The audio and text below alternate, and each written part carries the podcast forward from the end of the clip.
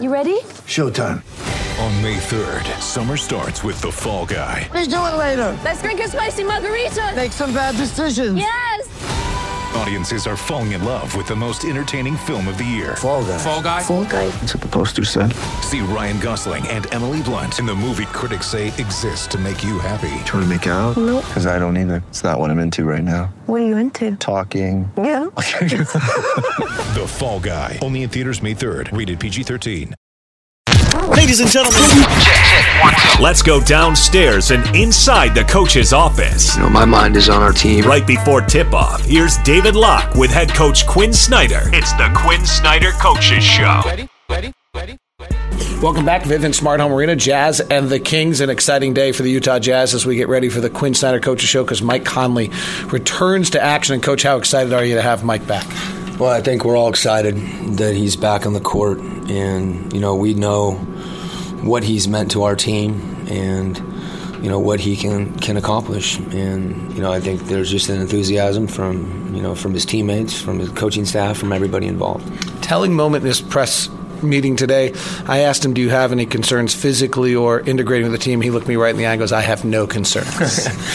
Well, there, it, without concerns, you know, there, there's always kind of a natural period of adjustment that takes place. Um, and that, that doesn't have to be concerning. That that's normal. So, it's it's good. It's good to hear him say that, and you know I'll take his word for it because I feel the same way. there is an integration to bringing him back. Let's start with him physically. What are what are the kind of parameters by which you're playing him?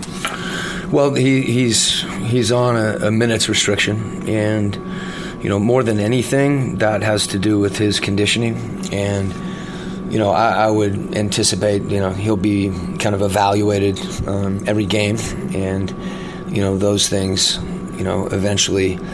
Um, evolve as you know everybody's observing him, and particularly our sports performance people. But um, as far as the, the really the biggest thing um, is, is timing. You know, it's just a question of, you know, when you get back um, and you haven't played for a little while, even if you've been working hard and you know you feel good and you, and you are in great shape. You know, it can. And Mike, look, Mike doesn't. Mike's not one of those guys that you know is, is gets tremendously out of shape. So I think, um, for the most part, you know his his shooting, his dribbling, you know, it'll probably all look good to us. And then for him, because of who he is, you know, he's going to need to kind of tune it up and polish it up. It was interesting today listening to him talk about how he noticed Joe Ingles in the pick and roll and how he likes to get the ball and how he likes to get into it, watching Donovan and how he likes to do things. What do you think he may have learned over the last period of time? That's an interesting point, and I, and I think um, as fluid um, as it's looked lately for Joe and Donovan, as, as they've talked about, it, it wasn't that way the whole year. I mean, there was an adjustment period that those guys went through that Mike was going through as well. And when I, when I say that, you know, adjusting to it's something we've talked about previously, adjusting in different coverages for both of those guys, and it will be for Mike too. In Joe's case, people, um, you know, weakening him and him figuring out how to go right, get a shot, cut back. Um, Donovan as well, um, seeing different coverages, and in Mike's case, you know, it, it'll be the same thing, um, adjusting to, to playing with Rudy and you know, playing with Tony at various times right now, and playing with a roller. I mean, I think that's been something for him. Um, you know, that, that's been a process for him.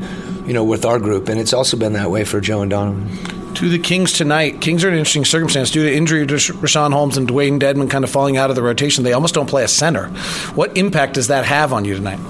Well, we've you know usually, you know, we've seen that as a way for people to try to neutralize Rudy. Um, and in this case, a lot of it has to do, you know, when you don't play with a center, who are you playing with? and playing with Nemanja Bjelica, um, you know, who's, who's 43% from, from three. He's the best three point shooter on their team, and that's a team with Buddy Hield. Um, so it becomes interesting when they have shooting around the, the entire perimeter, not just that one position. And more than anything, still, um, you know, when you have a, a, small lineup, usually that team runs better too, and that'll, you know, that's kind of consistent with who they've been because of Fox, but even more so with their ability to spread the floor. Coach, thank you very much. Thanks a lot. That's head coach Quin Snyder. Let's go over and hear from Luke Walton. The first two years, I think they won less than 20 games each year. Yeah. So you kind of got them at a funny stage.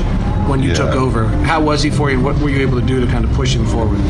Um, well, it's, you know, it's it's no different when you know you're coaching uh, young players that you're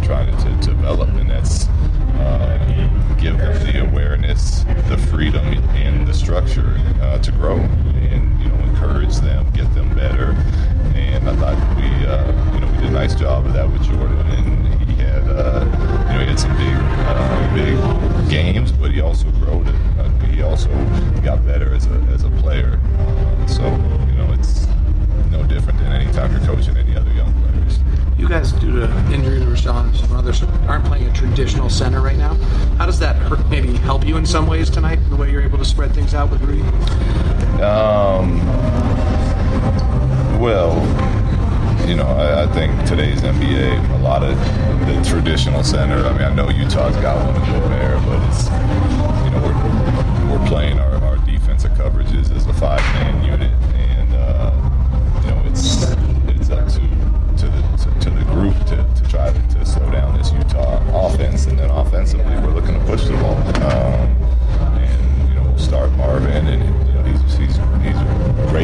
out and running, and that's what we're looking